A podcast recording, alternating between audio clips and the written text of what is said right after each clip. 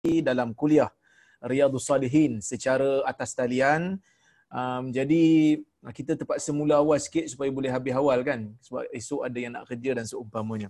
Baik, kita insya-Allah akan sambung semula perbincangan kita hadis uh, ke-10 hari ini insya-Allah dalam bab al-yaqin wa tawakkul eh bab tawakal yang ditulis oleh al-Imam Tirmizi uh, al-Imam Nawawi rahimahullah di dalam kitab di Riyadhus Salihin Dan insya-Allah hari ini hadis yang ke-10 dalam bab ni dan hadis yang ke-83 di dalam kitab keseluruhannya kata al-Imam Nawawi rahimahullah al-ashiru an Anas radhiyallahu anhu qal qala Rasulullah sallallahu alaihi wasallam man qala يعني إذا خرج من بيته بسم الله توكلت على الله ولا حول ولا قوة إلا بالله يقال له هديت وكفيت ووقيت وتنحى عنه الشيطان.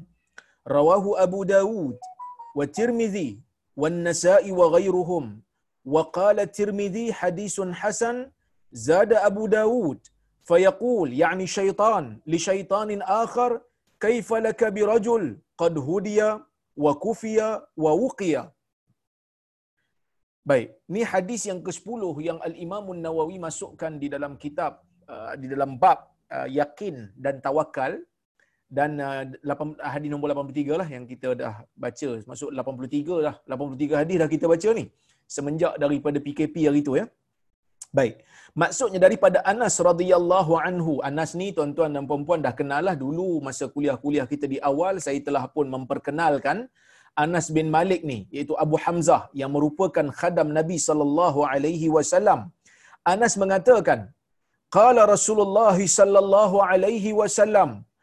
Rasulullah sallallahu alaihi wasallam bersabda Nabi kata man qala yakni idza kharaja min baiti sesiapa yang mengatakan sesiapa yang berkata sesiapa yang membaca ketika keluar daripada rumahnya bismillah.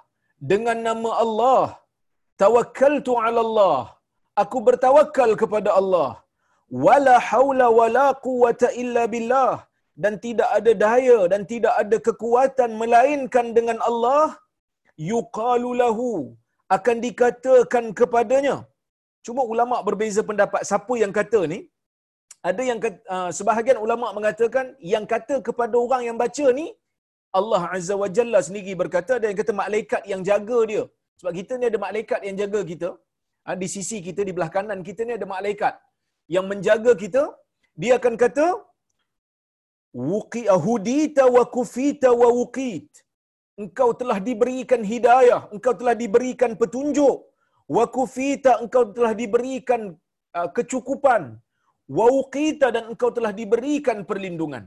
Maksudnya kalau kita nak baca bila kita nak keluar rumah kita baca doa ni bismillah tawakkaltu ala Allah la haula wala quwata illa billah. Nanti malaikat ataupun Allah Azza wa Jalla sendiri akan kata kepada kita laqad hudita. Sesungguhnya kamu telah diberikan petunjuk oleh Allah sesungguhnya kamu telah dicukupkan segala keperluan dan sesungguhnya kamu telah diberikan perlindungan Perlindungan daripada siapa? Perlindungan daripada godaan syaitan. Watanaha anhu syaitan. Dalam riwayat ini menyebut.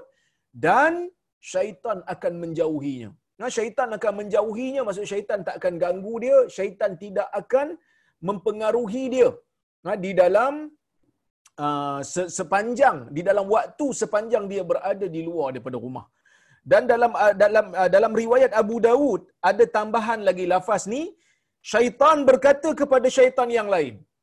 Syaitan berkata kepada syaitan yang lain, "Kaifalaka birajul?" Bagaimana kamu nak menggoda seorang lelaki? Lelaki ini maksudnya seseorang lah. Perempuan pun termasuk sekali. Bagaimana kamu dengan seseorang yang telah diberikan hidayah? Wa kufiya dan telah diberikan kecukupan. Wa wuqiya dan yang telah diberikan perlindungan. So ada dua lah dalam hadis Nabi sallallahu alaihi wasallam ni diriwayatkan daripada Nabi ada dua hadis.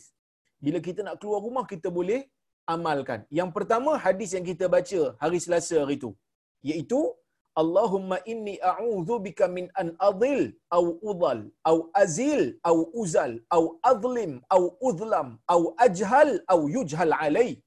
Ya Allah aku berlindung ha, dengan kamu daripada aku menjadi sesat ataupun aku disesatkan oleh orang lain ataupun aku tergelincir termasuk dalam dosa ataupun aku digelincirkan oleh orang lain ataupun aku menzalimi orang lain ataupun aku dizalimi oleh orang lain ataupun aku buat perkara bodoh ataupun aku dibodohkan oleh orang lain.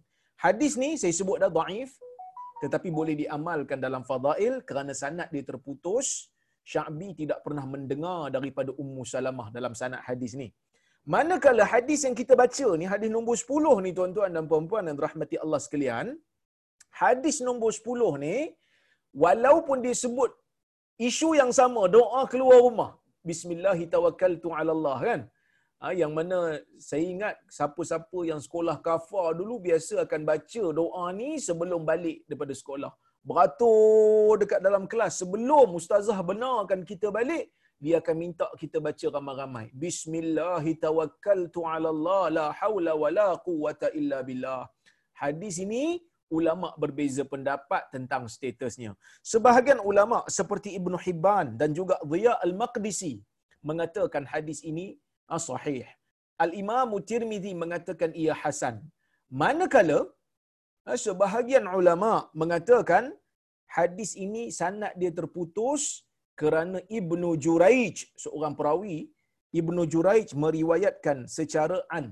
Ah, dia riwayat dengan lafaz an yang mana dia ni mudallis dan dia tidak menyatakan dia dengar daripada guru dia secara jelas. Maka Ad-Darqutni mengatakan riwayat ini terputus sanad. Bila terputus sanad sesebuah hadis maka hadis tersebut menjadi dhaif. Walaupun dhaif tidak menjadi masalah untuk diamalkan dalam fadail maka sebab itu Imam Nawawi masukkan ha, dalam kitab dia yang ni untuk kita amalkan so kita boleh amalkan ha, salah satu daripada dua doa ni bila kita nak keluar rumah Kenapa Imam Nawawi masukkan hadis dalam bab yakin dan tawakal? Kerana dalam hadis ni ada makna tawakal. Itu bila kita keluar rumah kita baca bismillah dengan nama Allah aku keluar. Dengan nama Allah aku keluar daripada rumah. Tawakkaltu ala Allah, aku menyerahkan diri aku kepada Allah. Aku bertawakal kepada Allah. Allah yang menguruskan segala kehidupan aku yang mana aku tak mampu untuk uruskan diriku sendiri.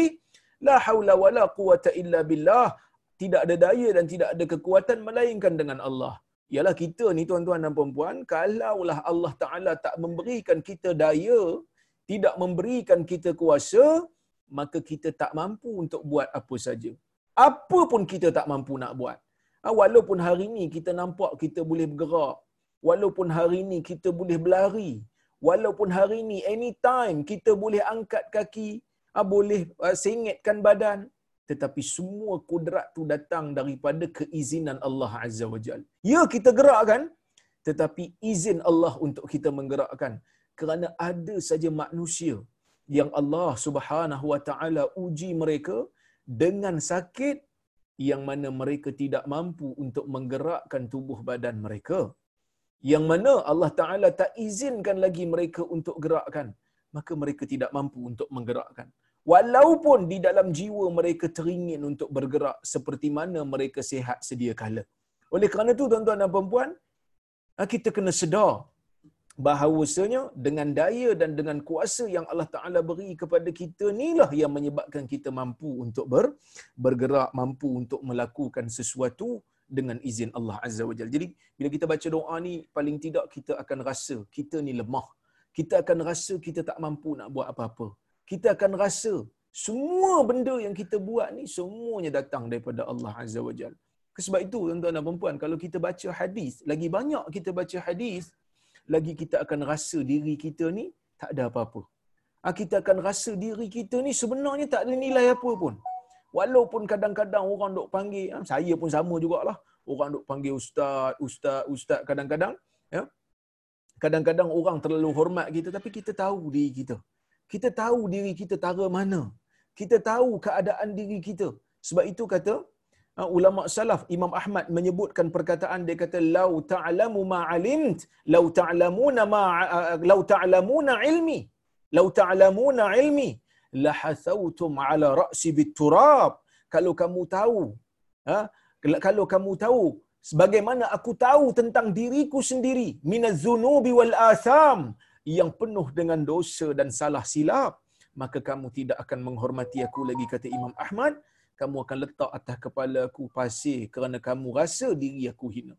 Cuma rahmat Allah azza wajal kuasa Allah menjadikan dosa kita tersembunyi. Menjadikan pahala kita tersembunyi. Yang mana kita keluar rumah orang tak nampak banyak mana dosa kita banyak mana pahala kita. Katakanlah hari itu tiba-tiba Allah Taala takdirkan dosa dan pahala ni boleh nampak. Hari itu punya dosa banyak mana hari itu punya pahala banyak mana. Saya ingat ramai orang tak keluar dari rumah kot. Segan. Hey, hari ni banyak sangat dosa aku buat ni. Kan? Orang akan tengok walaupun orang tak tahu dosa apa kita buat. Tapi meter naik dah. Meter dosa dah naik. Meter pahala tak naik-naik untuk hari itu maka kita akan kita akan malu untuk keluar rumah. Kita akan hidup dalam keadaan terseksa lah.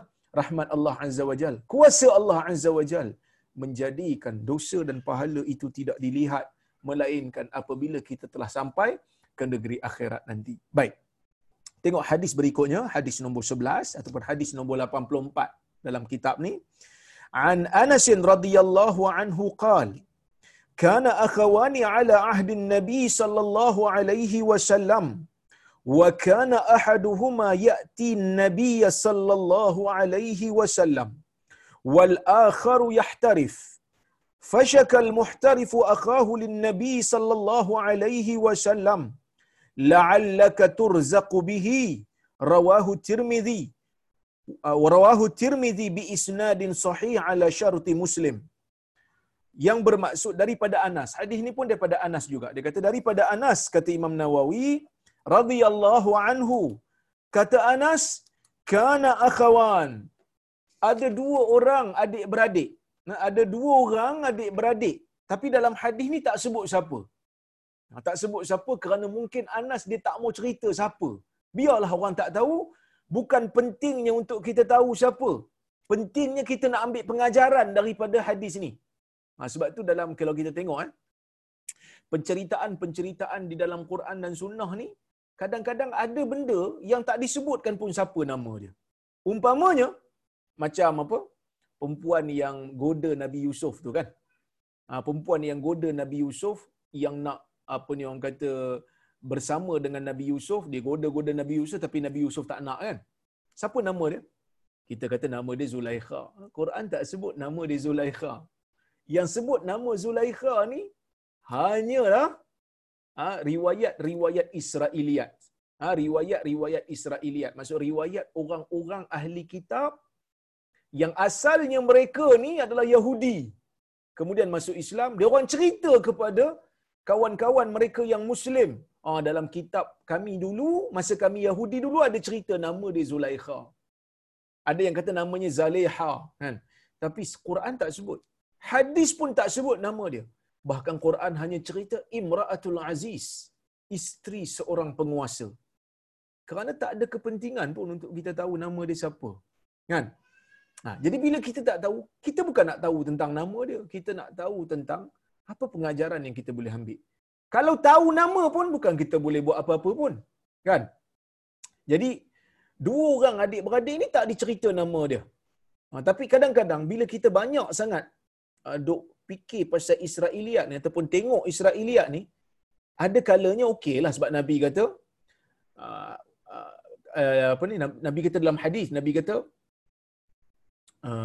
innal kadhiba laysa ka kadhibin ala ahad fa innahu man kadzaba alayya uh, uh, muta'ammidan falyatabawa maq'adahu minan nar kan balighu anni walau ayah dalam hadis Bukhari Nabi kata balighu anni walau ayah sampaikan daripada aku walaupun satu ayat. Sampaikan daripada aku walaupun satu ayat. Wa hadithu an ahli kitab wala haraj. Sampaikanlah cerita-cerita daripada ahli kitab, tidak ada masalah Nabi kata. Maksudnya nak nak dengar cerita Israiliyat ni bolehlah sekadar dengar. Tapi dalam hadis yang lain Nabi kata la tukadzibuhum la tusaddiquhum wa la tukadzibuhum. Kamu jangan membenarkan kata-kata mereka dan kamu jangan kata bohong. Sekadar dengar cukup. Nama Zulaikha, oh okey, Zulaikha. Boleh jadi betul, boleh jadi tak betul. Kerana Quran tak bagi tahu, sunnah tak bagi tahu. Sikit-sikit Israeliat ni boleh. Tapi jangan lebih-lebih sangat. Kerana kalau kita terlalu lebih bercerita tentang Israeliat, dia akan ubah fokus. Contoh, eh? saya bagi contoh. Um, Nabi Yusuf tadi yang saya cerita.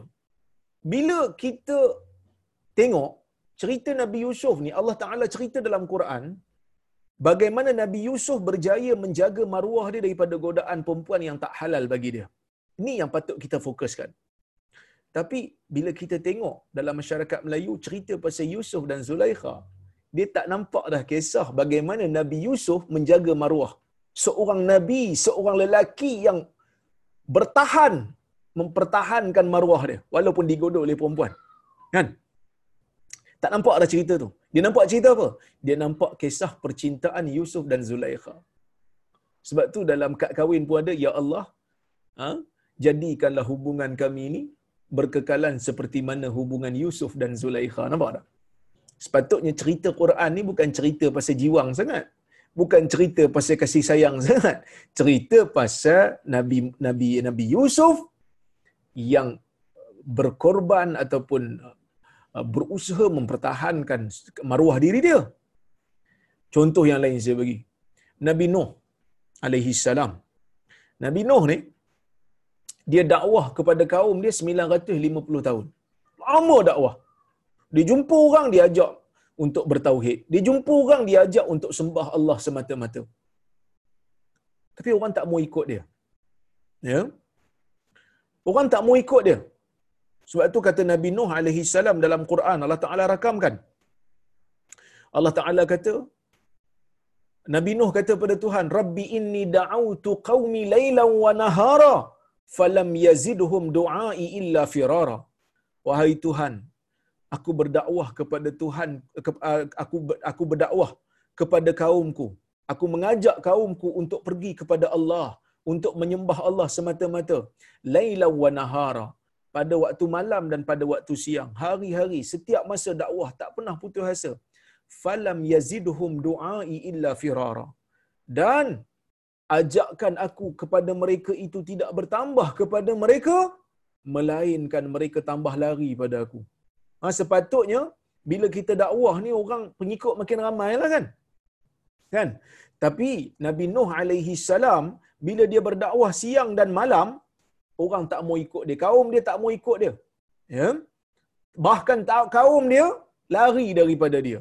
Ha, kaum dia lari daripada dia yang mana kata Nabi Nuh wa inni kullama da'awtuhum litaghfir lahum ja'alu asabi'ahum fi adhanihim wastaghshaw thiyabahum wa asarru wastakbaru istikbara. Dalam surah Nuh Allah Taala sebut Nabi Nuh mengadu pada Tuhan wahai Tuhan aku ni setiap kali aku ajak mereka supaya engkau mengampunkan mereka mereka meletakkan jari mereka di dalam telinga tak mau dengar. Ha, mereka tak mau dengar apa yang aku ajak mereka tak mau dengar langsung tutup telinga ya. Kemudian mereka ambil pakaian mereka tutup ya tutup muka mereka supaya mereka tak nampak aku. Wa asarru dan mereka Uh, berkeras kepala. Walaupun mereka tahu mereka tak ada hujah keras kepala. Wastakbaru istikbara dan mereka takabur mereka, mereka rasa mereka betul. Walaupun aku telah berhujah dengan mereka dan mereka tak mampu nak berhujah dengan aku untuk membenarkan sembahan-sembahan mereka ha, sepatutnya kisah ni yang kita kena fokus bagaimana Nabi Nuh yang begitu cekal di dalam dakwah walaupun tak ada orang nak ikut dia walaupun minoriti orang ikut dia cekal. Tapi kita bila masuk dalam masyarakat Melayu, Nabi Nuh, kita ingat apa Nabi Nuh? Kita ingat Nabi Nuh bubur Ashura. Kan? Masuk aja bulan Muharram, 10 ah, Muharram iaitu hari Ashura, kita buat bubur Ashura. Apa itu bubur Ashura? Dia kata ni bubur Nabi Nuh alaihi salam. Bukanlah salah buat bubur tu, tak salah. Tapi kita kait Nabi Nuh dengan bubur, resepi Nabi Nuh seolah-olah macam Allah Taala ni utuskan Nabi Nuh untuk ajar kita masak. Sedangkan bagi saya lah tuan-tuan dan puan-puan eh, bab masak ni bagi chef Wan sudahlah.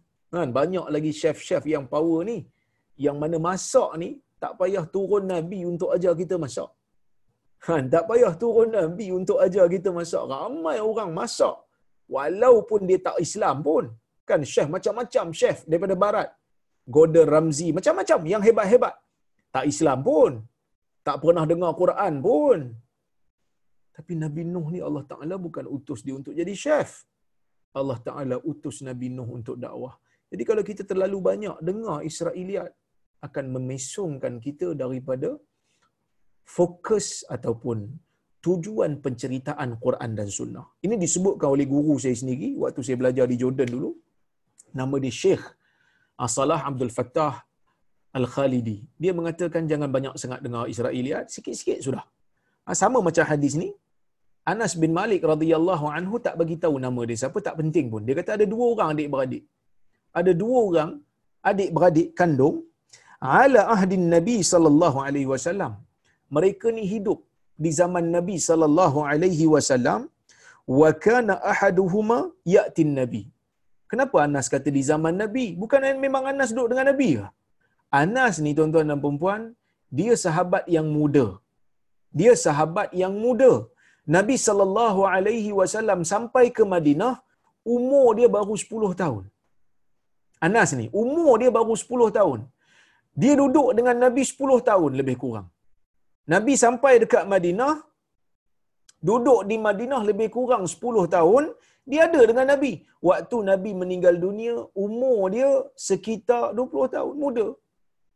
Jadi bila Anas ni, dia muda, bila Nabi dah wafat, dia menjadi pakar rujuk kerana dia rapat dengan Nabi sallallahu alaihi wasallam. Dia khadam Nabi. Mak dia hantar dia duduk dengan Nabi. Umur 10 tahun duduk dengan Nabi. Pakaian Nabi dia uruskan. Minuman Nabi dia uruskan. Dia menjadi budak suruhan. Kerana mak dia nak dia belajar hadis daripada Nabi, belajar Quran dan belajar hadis, belajar agama daripada Nabi sallallahu alaihi wasallam.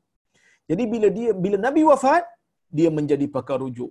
Dia pindah keluar daripada Madinah, dikatakan Anas bin Malik ni duduk di Basrah. So dia cerita kepada anak murid dia yang tak hidup di zaman Nabi. Kerana waktu Nabi hidup, tak adalah keperluan untuk riwayat hadis sebab Nabi dok ada lagi. Bila Nabi dah tak ada, barulah datang keperluan untuk riwayat hadis. Cerita kepada golongan tabi'in. Siapa tabi'in? Tabi'in ni orang yang jumpa sahabat tapi tak jumpa Nabi. Orang Islam yang datang kemudian yang tak pernah jumpa Nabi sallallahu alaihi wasallam tapi jumpa sahabat dan mereka beriman dengan Islam golongan ni dipanggil golongan tabi'i. Tabi'i. Yang mana golongan tabi'i ni belajar dengan sahabat. Dengar hadis daripada sahabat. Jadi Anas bin Malik radhiyallahu anhu dia cerita. Dia kata, ha, dia kata di zaman Nabi ni ada dua orang adik-beradik. Dia kata, wa kana ahaduhuma ya'ti an-nabiy sallallahu alaihi wasallam. Yang mana salah seorang daripada mereka datang kepada Nabi sallallahu alaihi wasallam wal akhar yahtarif. Yang seorang lagi ni pergi kerja. Seorang datang jumpa nabi seorang pergi kerja. Datang jumpa nabi ni buat apa? Datang jumpa nabi ni bukan datang saja sebab nabi ni tuan-tuan dan puan dia tak cakap benda yang sia-sia ha, nabi tak cakap benda sia-sia nabi bila dia cakap wahyu jadi bila datang jumpa nabi mesti nak tuntut ilmu Ha, datang jumpa Nabi ni mesti nak ambil ilmu. Sebab tu Abu Hurairah duduk dengan Nabi sallallahu alaihi wasallam. Ha, sebab tu Abu Hurairah duduk dengan Nabi wasallam empat tahun lebih kurang jadi hebat. Abu Hurairah datang ke Madinah lepas Khaybar tahun ke-7. Nabi wafat awal tahun ke-11 bulan Rabiul Awal. Lebih kurang dalam tiga tahun lebih saja. Dekat empat tahun lah. Ha, kita genapkan, kita bundarkan jadi empat tahun lah. Abu Hurairah ni duduk dengan Nabi tak lama. Tapi oleh kerana dia full time dengan Nabi, dia tak pergi kerja. Jadi orang miskin duduk dekat Masjid Nabawi. Makan pun tunggu orang bagi. So dia menjadi alim. Dia menjadi orang yang hebat dalam agama kerana dia banyak tahu hadis. Sebab Nabi SAW menyebutkan ilmu saja. Mana nak cari guru macam ni? Semua benda yang Nabi sebut, semua ilmu. Semua benda yang Nabi sebut, semua wahyu. Kan? Ha, jadi dia duduk dengan Nabi nak dapatkan ilmu, nak menuntut ilmu. Sebab zaman tu guru yang mengajar ilmu agama Islam ni di Madinah Nabi ya. Nabi lah guru yang paling besar sekali. Tak ada orang yang yang lebih besar daripada Nabi sallallahu alaihi wasallam di Madinah tu. Sebab Nabi adalah utusan Allah yang menerima wahyu. So, dua orang adik-beradik ni, seorang pergi jumpa Nabi tuntut ilmu. Yang seorang lagi tak pergi jumpa Nabi lah, dia bekerja. Fashakal muhtarif akhahu lin Nabi sallallahu alaihi wasallam. Tiba-tiba yang kerja ni satu hari dia mengadu hal dia dekat Nabi. Dia mengadu keadaan dia kepada Nabi sallallahu alaihi wasallam yang mana dia kata ya Rasulullah aku ni kerja. Ni saudara kandung aku ni bukan kerja pun datang jumpa kau aja belajar. Bukan nak kerja aku tanggung dia. So dia ada merungut sikit lah. Ha, dia merungut sikit sebab saudara kandung dia ni ha, tak bekerja. Hanya menuntut ilmu. Maka Nabi wasallam pun bersabda kepada dia, la'allaka turzaqu bihi. Nabi kata, mudah-mudahan kamu diberikan rezeki itu dengan dia. Dengan sebab dia, kamu diberikan rezeki. Hadis ini hadis sahih. Ya, Al-Imam Al-Hakim juga mensahihkan hadis ini. Az-Zahabi juga mengatakan hadis ini sahih. Al-Imam At-Tirmizi waktu dia meriwayatkan hadis ini dia kata hadis ini hasan sahih. Ya, hadis ini hasan sahih. Apa maksud Nabi SAW bila Nabi kata mudah-mudahan kamu diberikan rezeki dengan dia itu apa maksudnya? Apa maksudnya? Maksudnya adalah ada dua di sisi para ulama.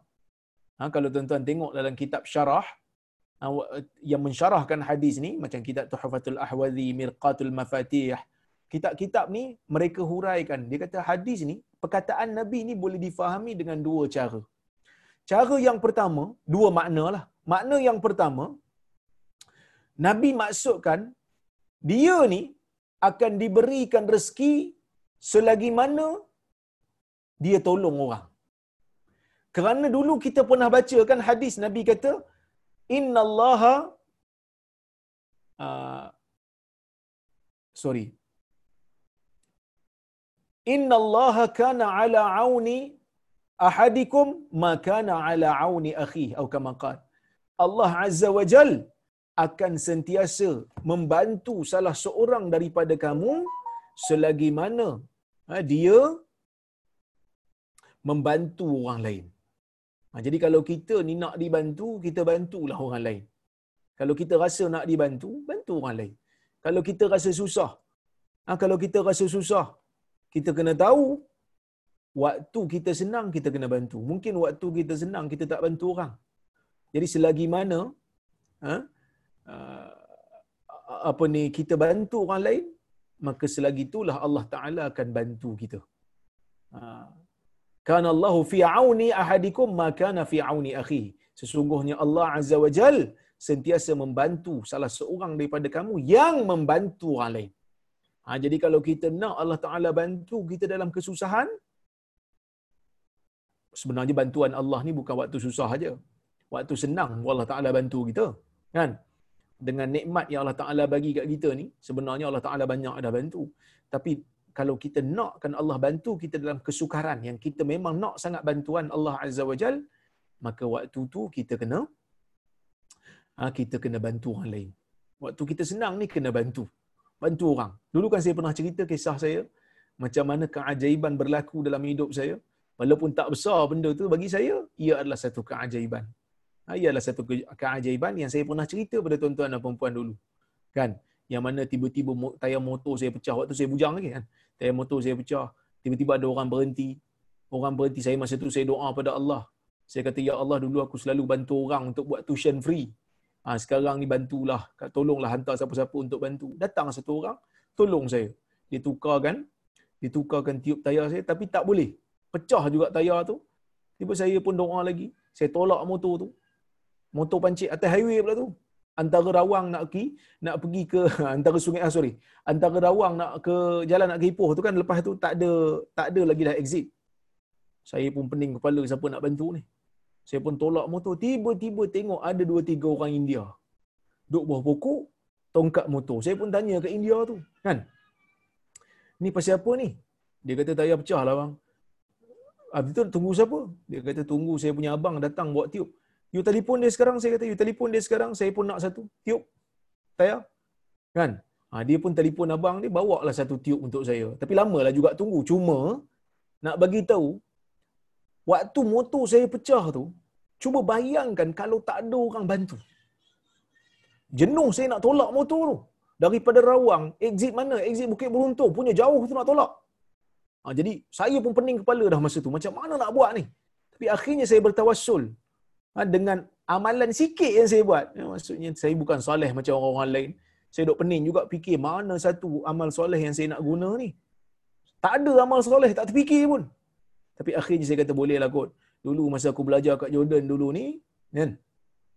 Aku sukalah buat apa? Saya kata suka buat tuition. Saya suka buat tuition. Ha, sebab saya boleh baca kitab Arab sikit. Ada kawan-kawan yang macam lemah sikit bahasa Arab dia, saya bantu. Saya buat tuition free. Kan tak payah bayar pun tak apa. Saya pergi rumah dia, saya ajar dia, saya ajar, saya ajar, saya ajar. Saya kata, Ya Allah, kalau ini dikira amal soleh hantar orang. Datang satu orang tolong. Saya ingat masa tu boleh dah, tapi tak boleh juga. Lepas tu saya tolak lagi. Tiba-tiba jumpa seorang. Tuan-tuan, dua bantuan datang pada satu masa yang saya tidak jangka. Kalau bantuan yang sikit macam tu pun Allah Ta'ala akan hantar bantuan. Cuba bayangkan kalau kita bantu orang dalam perkara yang sukar. Jadi sebab itu tuan-tuan dan puan kalau ada kesempatan, bantu orang. Kalau benda tu tak berat, bantu. Dulu ada satu kisah juga. Um, hamba Allah ni, saya tengok dia dekat Facebook, dia selalu postkan benda-benda, sindir saya, kutuk saya. Ada satu orang hamba Allah ni, dia pelajar universiti. Mungkin dia tak suka dengan saya, saya pun tak tahulah. Yalah saya pun bidang hadis. Jadi kadang-kadang ada benda-benda yang saya cakap tu macam mind blowing sikit lah kan.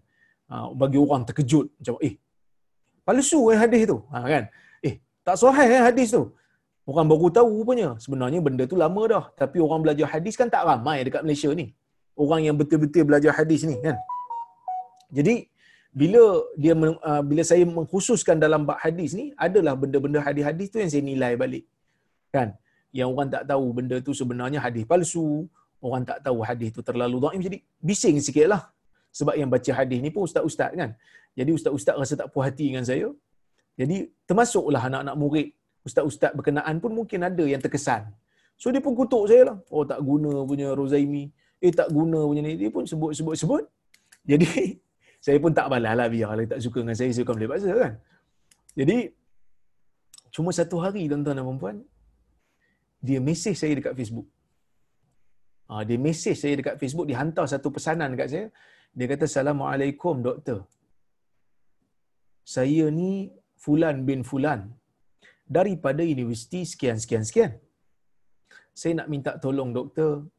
Saya ni kena buat tugasan. Saya ambil subjek ilmu-ilmu hadis. Jadi saya kena buat tugasan sekian sekian sekian. Boleh tak doktor tolong saya? Rujukan mana yang saya boleh cari yang saya boleh baca untuk siapkan tugasan saya ni? Dalam hati saya tuan-tuan dan puan saya kata, "Oh, bila susah baru cari aku." Kan? Dulu kemain lagi hang kutuk aku, kan? Ha, kalau ikut hati malas aku nak tolong. Padan muka. Kalau ikut hatilah. Tapi saya fikir balik, saya kata kalau saya tak tolong dia, Ha, kalau saya tak tolong dia, dia mungkin benci lagi pada saya. Dia mungkin tambah benci ya. Dia dah benci ya. Ha, tambah benci lagi. Dia kata memang Rora ni memang patut untuk di, dikecam. Umpamanya. Saya pun tengok soalan dia tu, soalan dia tu taklah susah mana untuk saya jawab. Ha, saya jawablah juga. Saya kata boleh cari kitab ni, boleh cari kitab ni, baca kitab ni, kitab ni, kitab ni. InsyaAllah boleh selesai masalah. Boleh buatlah tugasan tu. Ha, dia ucap terima kasih kepada saya, terima kasih. Jadi tuan-tuan dan perempuan, kenapa saya bantu? saya bantu kerana pertama tak susah pun untuk bantu. Yang kedua, bila saya bantu, mungkin dia akan rasa macam, eh minatlah dengan ilmu hadis ni. Dia baca kitab hadis, dia kenal kitab hadis melalui jalan saya, dia minat hadis, dia baca kitab hadis, dia minat untuk belajar bidang hadis. Kalau dia betul-betul mendalami bidang hadis, Alhamdulillah dia minat tu kerana saya tunjukkan jalan pada dia. Yang mana Nabi kata la ayyahdiyallahu bika rajulan khairul laka min an takuna laka humurun na'am. Hadis Bukhari. Yang mana jika Allah memberikan kepada seseorang itu hidayah melalui jalan kamu kata Nabi itu lebih baik daripada kamu mendapat unta merah kalaulah kata kita dapat unta merah unta merah ni Ferrari merah lah zaman tu kalau kamu dapat Ferrari merah dengan antara Ferrari merah yang kamu dapat dengan apa ni hidayah yang kamu dapat bagi petunjuk ke orang Allah bagi petunjuk ke dia melalui jalan kita itu untung yang besar, lebih untung daripada kita dapat Ferrari merah di dalam dunia ni.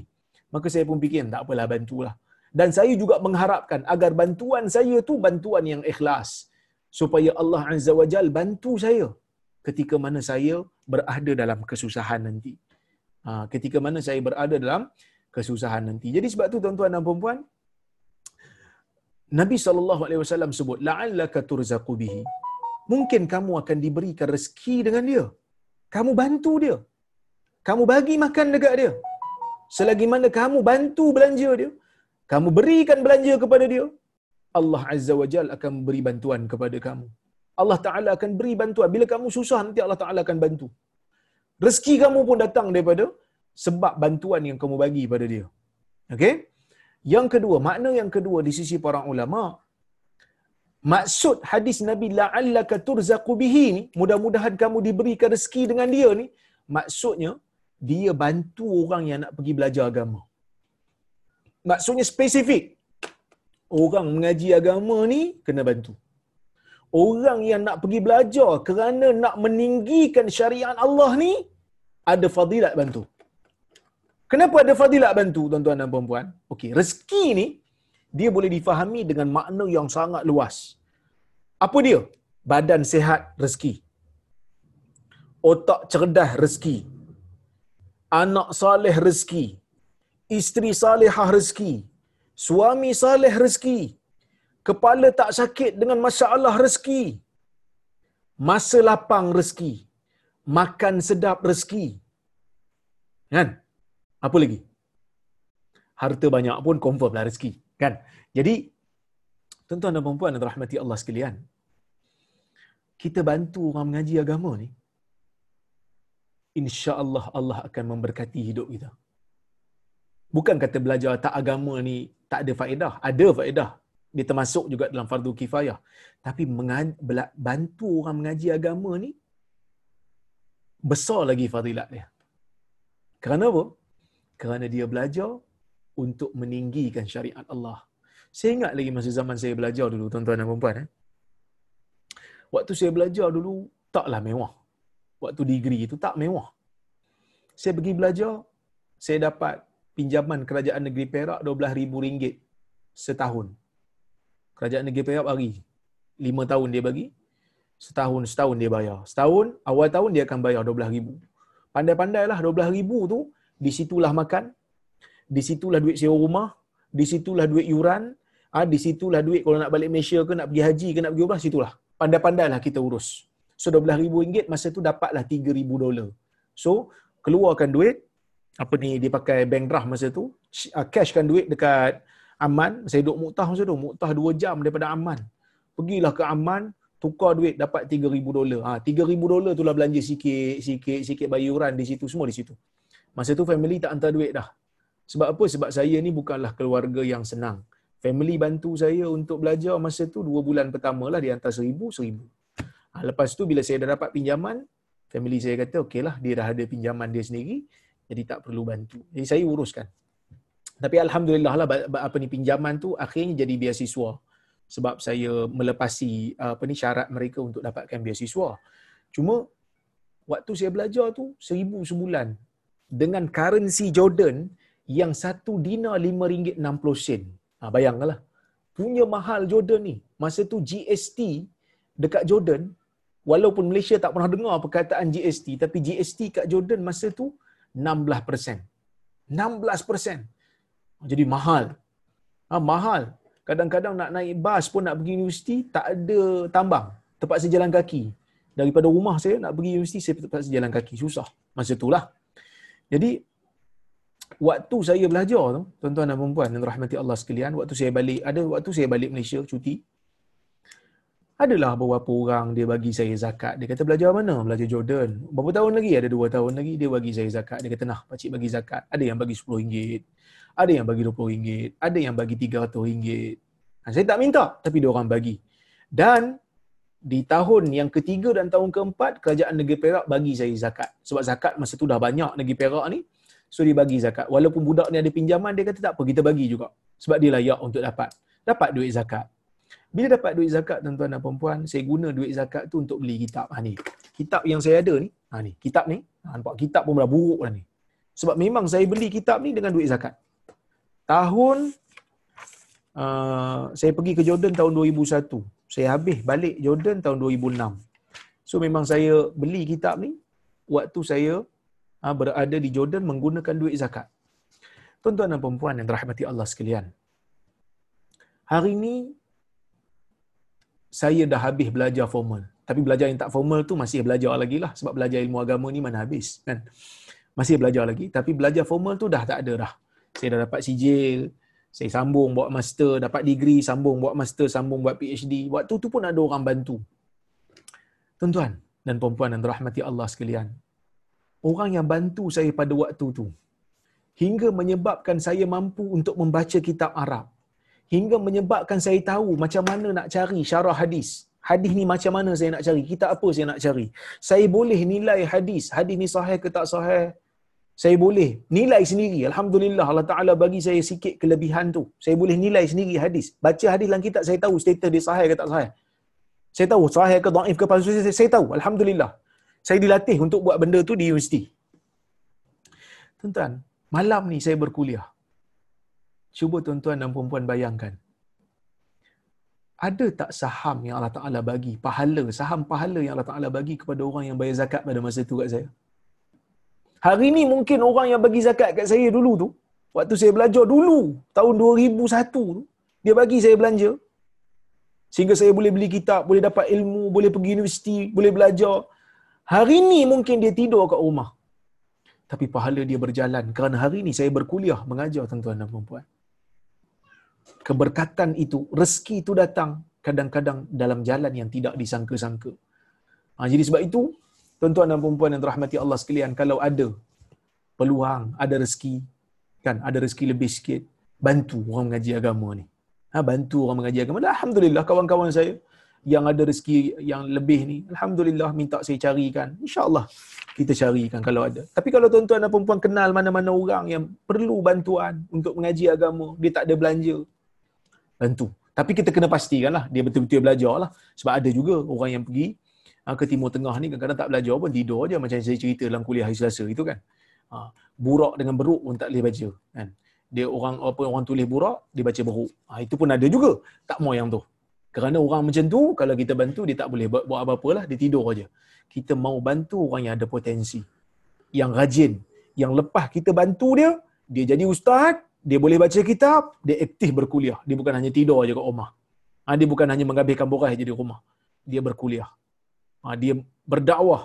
Dia ajak masyarakat ingat pada Allah dan Rasul. Then orang macam ni kita bantu. Kalau ada kemampuan kita bantu. Ya, baik. Jadi sebab itu Syekh Bura kata di antara uh, makna ataupun faedah yang kita boleh ambil daripada hadis ni, anna man inqata'a li talabil ilmi wa tafaqquh fi ahkamid din li hifzi syariatillah fa inna Allah yuhayyi lahu man yaqumu bi syu'unihi wa yakfihi hajatihi.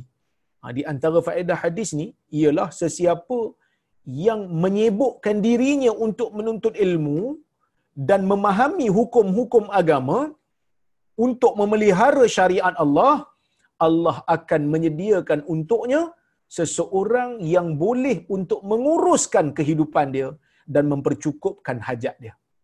Orang mengaji agama ni, insya Allah Allah Ta'ala akan bantu. Ada orang akan bantu. Ha, contoh macam saya, macam saya dulu kan, ha, walaupun mula-mula nak pergi Jordan tu, mak saya pun terkejut. Kan? Saya kata kat mak saya, umur 17 tahun tuan-tuan. 18 tahun kan. Balik je dapat result SPM. Dia kata, kamu nak pergi belajar mana? Saya nak pergi belajar Jordan. Dia pun terkejut. Ha? Jordan tu kat mana? Dia pun tak tahu Jordan tu kat mana. Saya pun sebenarnya tak tahu Jordan tu kat mana. Tapi sebab sini duk sebut Jordan, Jordan, Jordan teringin nak pergi. Jadi akhirnya saya usaha minta duit zakat sana, minta duit sini, apa ni bantuan sini, lah lagi saya boleh. Kan? Jadi Allah Taala akan uruskan. Dengan dengan syarat kita ikhlas.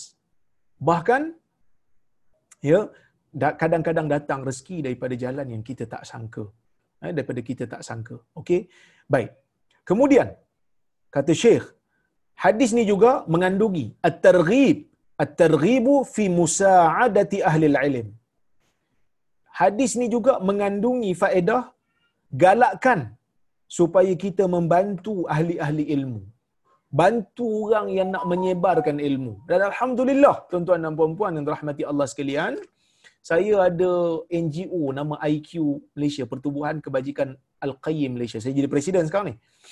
Jadi alhamdulillah bantuan yang kawan-kawan bagi untuk kita buat kerja dakwah, untuk kita buat kuliah-kuliah ni banyak.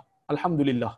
Jadi orang Malaysia dalam bab ni, dalam bab untuk menyuburkan majlis ilmu memang tak ada masalah. Ha, mereka sedar bantuan yang mereka beri akan Allah Taala ganti. Ya. Baik. Yang keseterusnya, yurzaqul insan bisababi mayyu'iluhum. Insan akan diberikan rezeki disebabkan oleh orang-orang yang mereka bantu. Ha, jadi kalau kita bantu orang, Allah Taala akan bantu kita. Kalau kita banyak memberi kepada orang, Allah Taala akan memberikan gantian kepada kita bahkan berlipat kali ganda. Amathalul ladzina yunfiquna amwalahum fi sabilillah kamathali habbatin ambatat sab'a sanabil fi kulli sumbulatin mi'atu habbah. Ha, maksudnya perumpamaan orang-orang yang menafkahkan harta mereka di jalan Allah seperti mana kata Allah satu benih yang menumbuhkan tujuh tangkai. Ambatat sab'a sanabil. Satu benih, asalnya satu je benih tu. Ha, dia menumbuhkan tujuh tangkai. Fi kulli sumbulatin mi'atu habbah.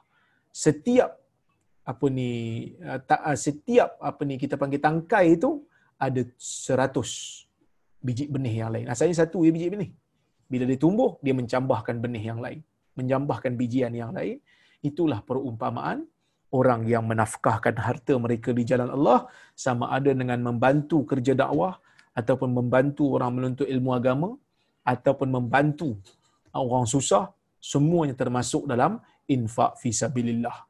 Baik, kita masuk kepada bab yang baru iaitu babul istiqamah. Bab istiqamah ya. Bab al-istiqamah. Kemudian Al-Imam An-Nawawi rahimahullah ya, Al-Imam An-Nawawi rahimahullah membawakan ayat Quran yang berkaitan dengan istiqamah. Qala Allah Ta'ala, Allah Ta'ala berfirman, fastaqim kama umirt. Beristiqamahlah kamu seperti mana kamu diperintahkan. Ha, ini ayat untuk nabi. Allah taala kata kepada nabi istiqamahlah kamu. Apa maksud istiqamah? Nanti kita tengok hadisnya ya. Wa qala ta'ala Allah taala berfirman lagi innal ladzina qalu rabbuna Allah thumma istaqamu tatanazzalu alaihimul malaikah alla takhafu wa la tahzanu wa abshiru bil jannati allati kuntum tu'adun nahnu awliya'ukum fil hayati dunya wa fil akhirah walakum fiha ma tashtahi anfusukum nuzulam min ghafur nuzulam min ghafurir rahim yang bermaksud ya Sesungguhnya orang-orang yang mengatakan Tuhan kami adalah Allah. Kemudian mereka beristiqamah. Mereka kekal di atas jalan itu. Jalan mengakui Allah itu Tuhan mereka. Tatanazzala tatanazzalu alaihimul malaikah. Malaikat akan turun kepada mereka dengan malaikat mengatakan kepada mereka, "Alla takhafu wa la tahzanu." kamu jangan ada perasaan takut dan jangan ada perasaan sedih. Wa abshiru bil jannah dan terimalah berita gembira dengan syurga yang kamu dulu pernah dijanjikan dengannya. Bila malaikat kata ni? Ada yang kata malaikat kata waktu kita nak meninggal nanti.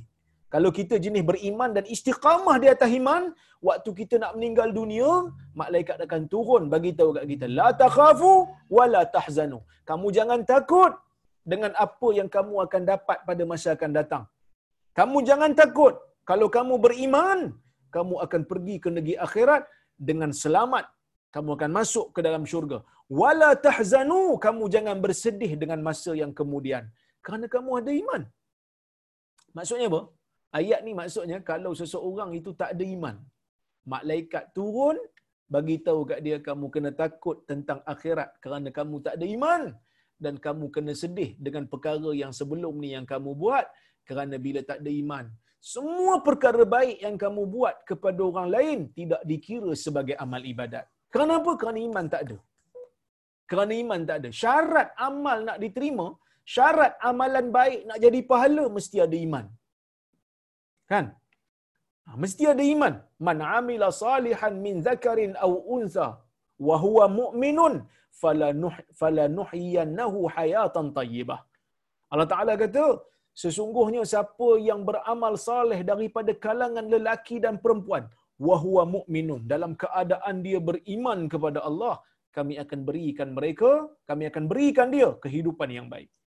So amal saleh ni nak jadi nak jadi ada pahala, ada ganjaran baik daripada Allah, mesti ada wahwa mukminun dalam keadaan dia beriman. Jadi bila dia ada iman, dia mengaku Tuhan dia Allah, kemudian dia istiqamah di atas iman, malaikat turun kepada dia waktu dia nak meninggal, malaikat akan kata la takhafu. Allah takhafu, kamu jangan takut tentang hari akhirat yang bakal mendatang. Kerana kamu ada iman. Insya-Allah iman itu akan membela kamu. Iman itu akan menjadikan kamu selamat daripada azab Tuhan. Wala tahzanu. Dan kamu jangan rasa sedih dengan benda yang lepas. Kerana apa? Kerana kamu istiqamah dah. Kamu istiqamah iman, kamu istiqamah beramal saleh. Wa abshiru bil jannah. Terimalah berita gembira yang kamu dulu telah di di, dijanjikan dengannya sebab dalam syurga dalam dunia ni kita dijanjikan dengan syurga kita tak nampak pun syurga macam mana just janji saja kita pegang dengan janji Allah. Dan bila waktu kita nak kita nak meninggal dunia ni malaikat akan datang. Terimalah berita gembira. Tapi dengan syaratlah beriman dan beristiqamah. Nahnu awliyaukum fil hayatid dunya wa fil akhirah. Kamilah ah, yang menjadi pembantu kamu di dunia, di dalam kehidupan dunia dan juga di akhirat. Walakum fiha ma tashtahi anfusukum. Dan bagi kamu di dalam syurga ni ada benda-benda yang diri kamu rasa teringin. Apa saja yang kamu teringin, kamu dapat dalam syurga. Apa saja. Hari ini mungkin dalam dunia ada benda kita teringin tak dapat. Teringin nak ni tak dapat. Teringin nak tu tak dapat. Teringin nak beli ni tak dapat. Dalam syurga tak ada istilah teringin.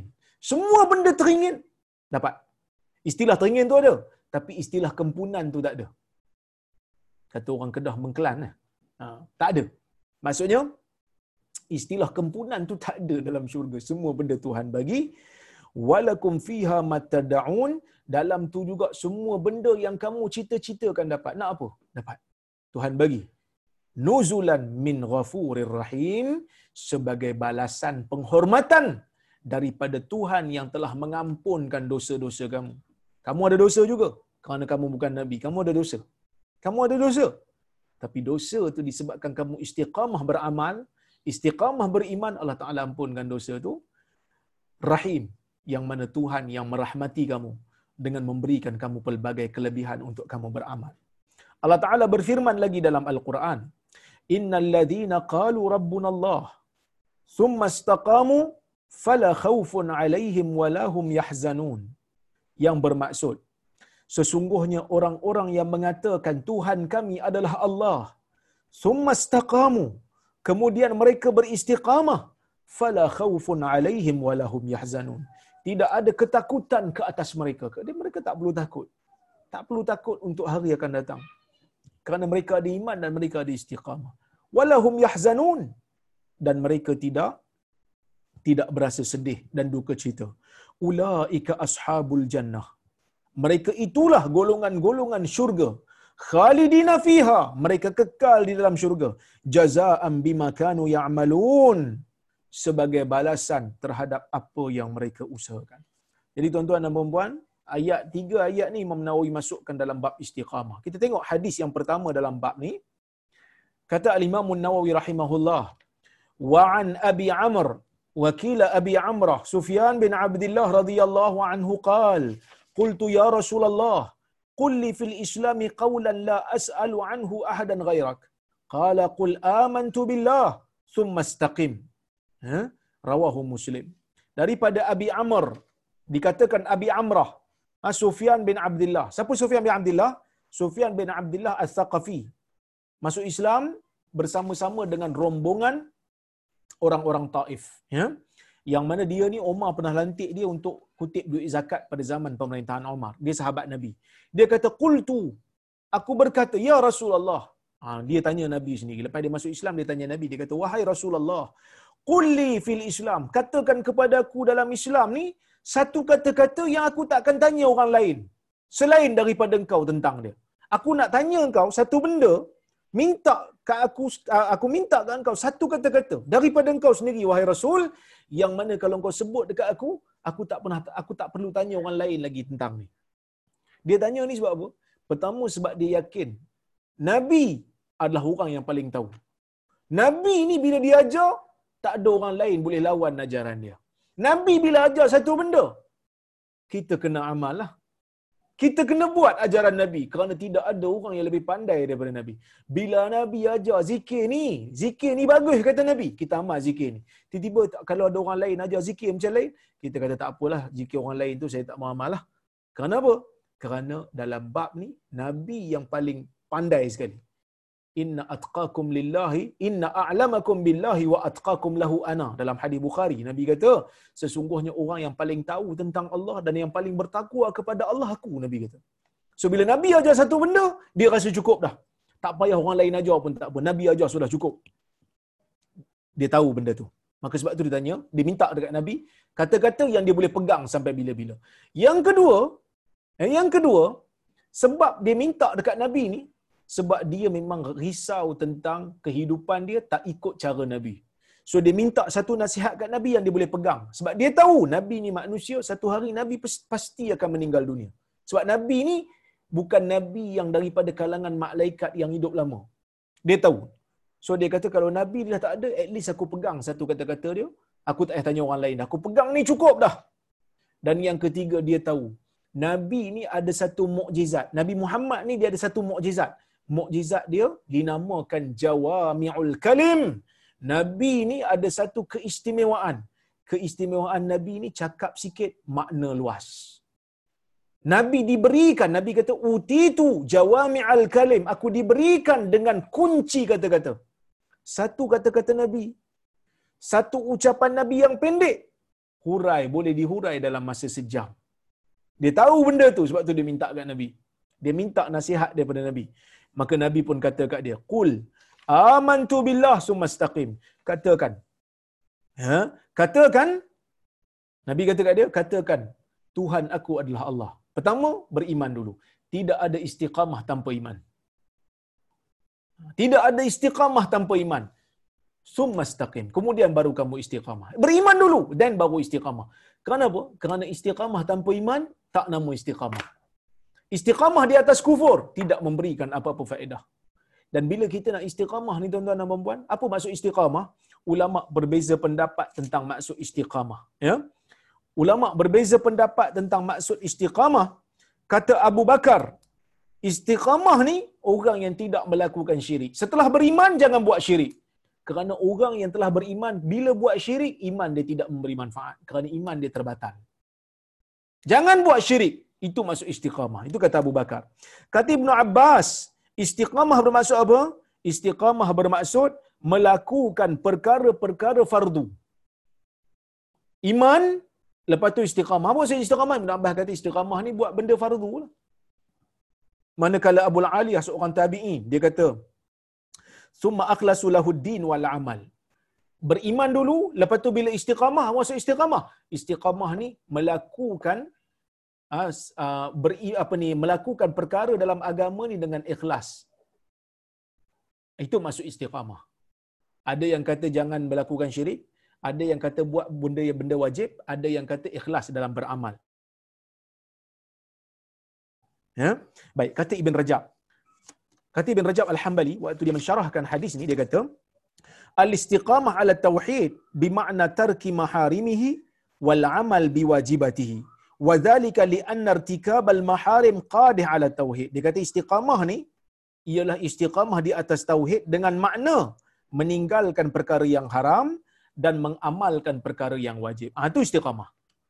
Bila kita kata kita beriman, kemudian beristiqamah, tinggal benda wajib, buat uh, tinggal benda haram, buat benda wajib. Ya, tinggal benda haram, buat benda wajib. Baik. Dan istiqamah ni tuan-tuan dan puan-puan, dia berbeza dengan hawa nafsu. Jadi kalau orang istiqamah dia kena lawan hawa nafsu dia. Kalau diikut je hawa nafsu dia, maka tidak ada istiqamah lagi kat situ. Ya. Baik. Kemudian istiqamah ni ada dua jenis, ya. Yang pertama istiqamatul qalb, jiwa yang beristiqamah. Ha, jiwa yang beristiqamah ni maksudnya jiwa yang takut kepada Allah. Kerana ada je manusia lagi kuat dia beribadat, lagi kuat dia ngata orang. Lagi kuat dia ber, beragama kononnya tapi lagi sombong dan lagi takabur dia. Ha, ini tak ada istiqamah lah. Jiwa tak istiqamah. Walaupun nampak ha, apa ni anggota dia istiqamah dengan salat. Yang pertama istiqamah ni menimbulkan perasaan takut dalam jiwa dan istiqamah juga adalah istiqamatul jawarih, istiqamah anggota. Dua-dua kena jalan selari, serentak, seiring. Badan solat, anggota solat, jiwa juga khusyuk. Anggota solat, jiwa tawaduk. Jangan bila kita makin salat, makin sombong. Jangan kita makin salat, makin takabur, makin pandang rendah kat orang. Jangan. Makin rasa diri hebat. Jangan. Ha? Di mana pun Allah Ta'ala letak kita, pastinya kita ada kelemahan dan kekurangan. Wallahu Ta'ala a'lamu bisawab. InsyaAllah, ha, pada kuliah yang akan datang, kita akan sambung untuk hadis yang ke-86 ataupun hadis yang kedua dalam bab istiqamah. Saya tengok kalau ada soalan yang uh, diberikan kepada saya. Assalamualaikum Ustaz. Waalaikumsalam. Apa khabar kawan Ustaz di Mekah tu? Oh, kawan saya yang berada di Mekah tu uh, yang kena COVID tu, laki suami isteri tu, um, Alhamdulillah uh, keadaan dia makin baik. Uh, cuma saya tak tahu dia ni saya dua tiga hari ni saya agak sibuk sikit tak sempat. Insyaallah saya malam ni saya akan cuba tanya dia dah dah lepas kuarantin ke belum. Tapi sebelum ni dikatakan dia isteri dia hilang apa ni bau makanan. Tak ada bau hidung dia sebab kena covid. Yang suami dia demam tak kebah. Ha, cumanya uh, lepas IQ hari tu saya punya NGO ada bagi sikit bantuan kat dia untuk belanja dia sebab dia tak boleh keluar rumah. Dia dengan isteri dia duduk di Mekah tak boleh keluar rumah anak kecil-kecil lagi terpaksa diasingkan dalam rumah. So dia terpaksa minta orang hantarkan makanan dekat anak-anak dia. Dia pun terpaksa minta orang hantar makanan uh, uh, kepada dia sendiri. So belanja dia akan tinggi sikit. So saya uh, minta uh, IQ pertumbuhan yang saya ada tu bagi bantuan sikit. Kita bagi RM3,000 lah kat dia. Sebab ada bantuan orang bagi kat IQ ni kita sumbangkan kat dia. Dia pun Alhamdulillah syukur lah dia suka lah dia kata. Terima kasih banyak InsyaAllah saya akan cuba tanya dia malam ni. Kalau ada kesempatan saya nak tanya apa khabar dia. Saya tak sempat nak tanya lagi kan. Baik. Um, ada soalan lagi. Salam doktor. Sekiranya saya korbankan seekor lembu di luar negara. Niat untuk anak-anak saya. Adakah mereka juga mesti jatuhkan niat dan jika ya bagaimana caranya? Baik. Kalau kita um, lakukan korban ya, untuk satu bahagian untuk kita dan untuk anak-anak kita dan isteri kita dibenarkan berdasarkan hadis riwayat Abu Ayyub dalam sahih Muslim. Yang mana kalau kita yang buat tu cuma kita kongsi pahala untuk ahli keluarga kita kita jelah kena niat. Tapi kalau setiap bahagian tu ha, kalau setiap bahagian tu ada orang katalah kita beli tujuh bahagian kita bagi suami kita satu anak kita satu oh semua ni kan? Jadi setiap tu kena ada niat lah. Ha, setiap tu kena ada niat yang mana kita sebutlah kat dia kita kata ni bahagian untuk ni saya belikan tujuh bahagian awak ambil satu awak ambil satu. So kalau dia kata dia setuju maksudnya dah ada niat pada dia untuk berkorban. Ya dah ada niat untuk dia untuk berkorban jadi dapatlah. Orang yang beli tu dapat pahala korban sebab dia ambil satu bahagian dan dia juga dapat pahala sedekah kerana dia belikan bahagian untuk orang lain. Ha, dia belikan bahagian untuk anak dia. Ya? Ha, jadi sebab korban ni dia dia ibadat kan jadi dia perlukan niat. Ha, wallahu alam. Tapi kalau anak dia yang kecil, memadai dia yang niatkan untuk anak dia. Tidak menjadi masalah.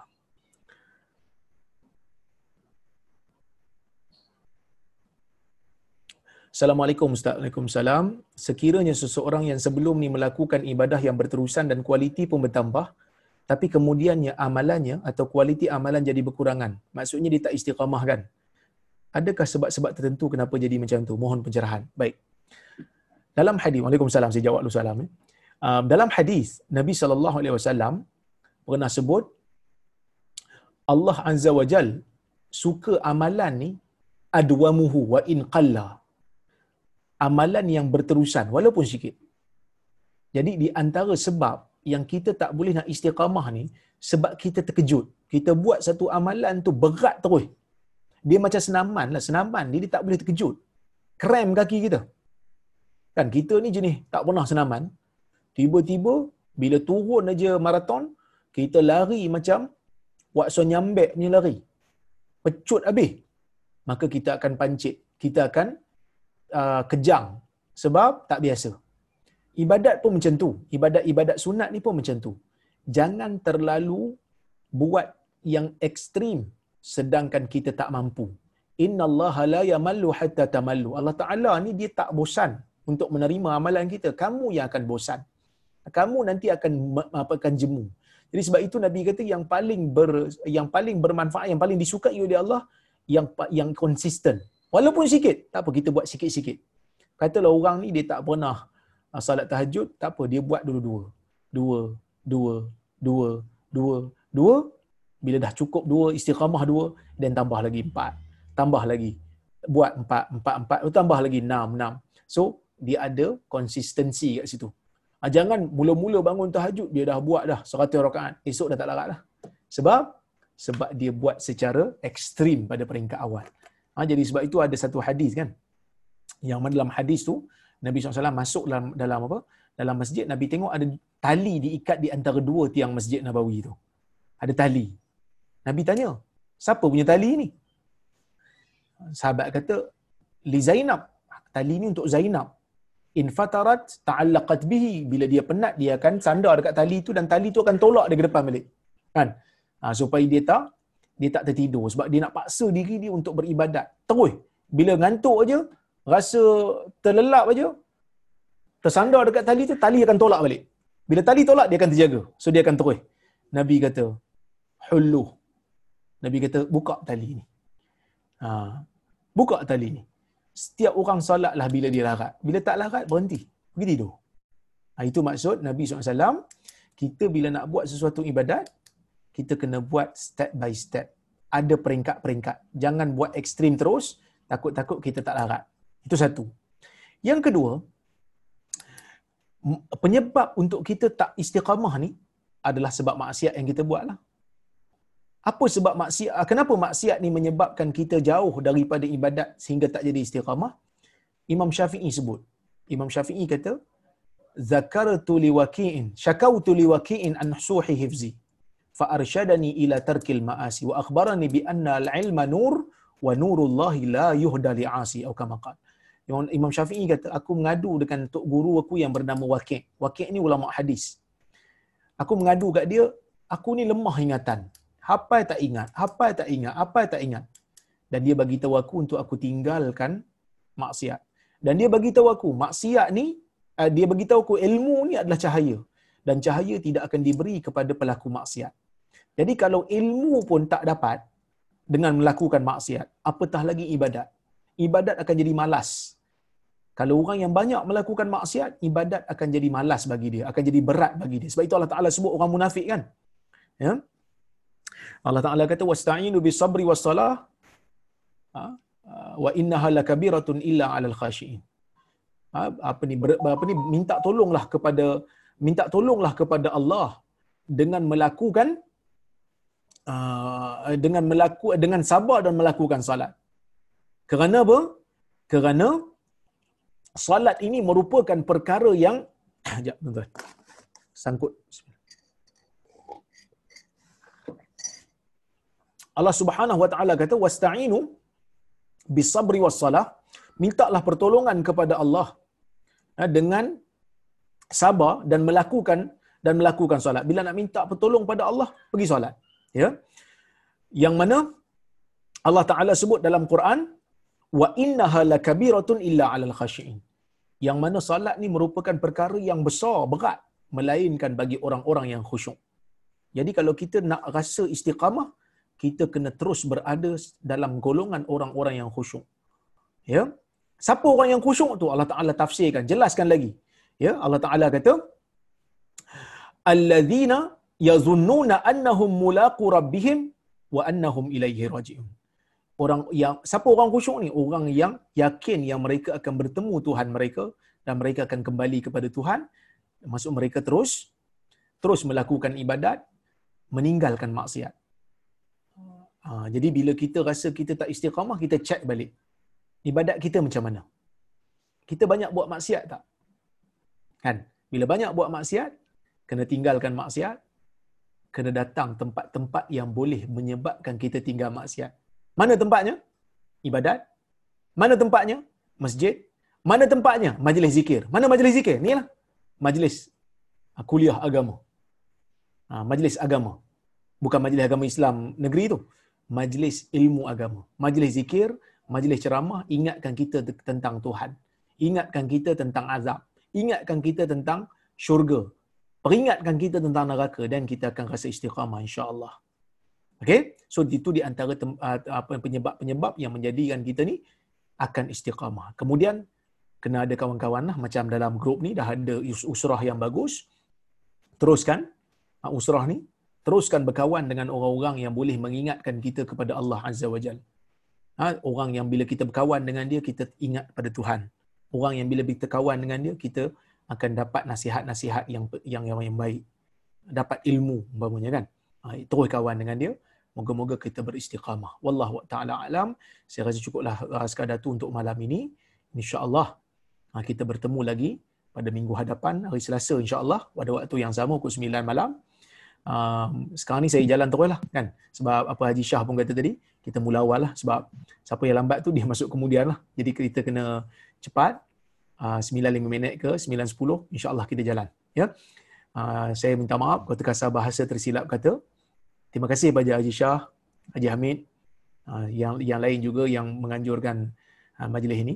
Uh, kita jumpa lagi pada waktu akan datang. Aku qauli hadza wa astaghfirullahal azim li wassalamualaikum warahmatullahi wabarakatuh Waalaikumsalam warahmatullahi wabarakatuh. Terima kasih semua. Assalamualaikum.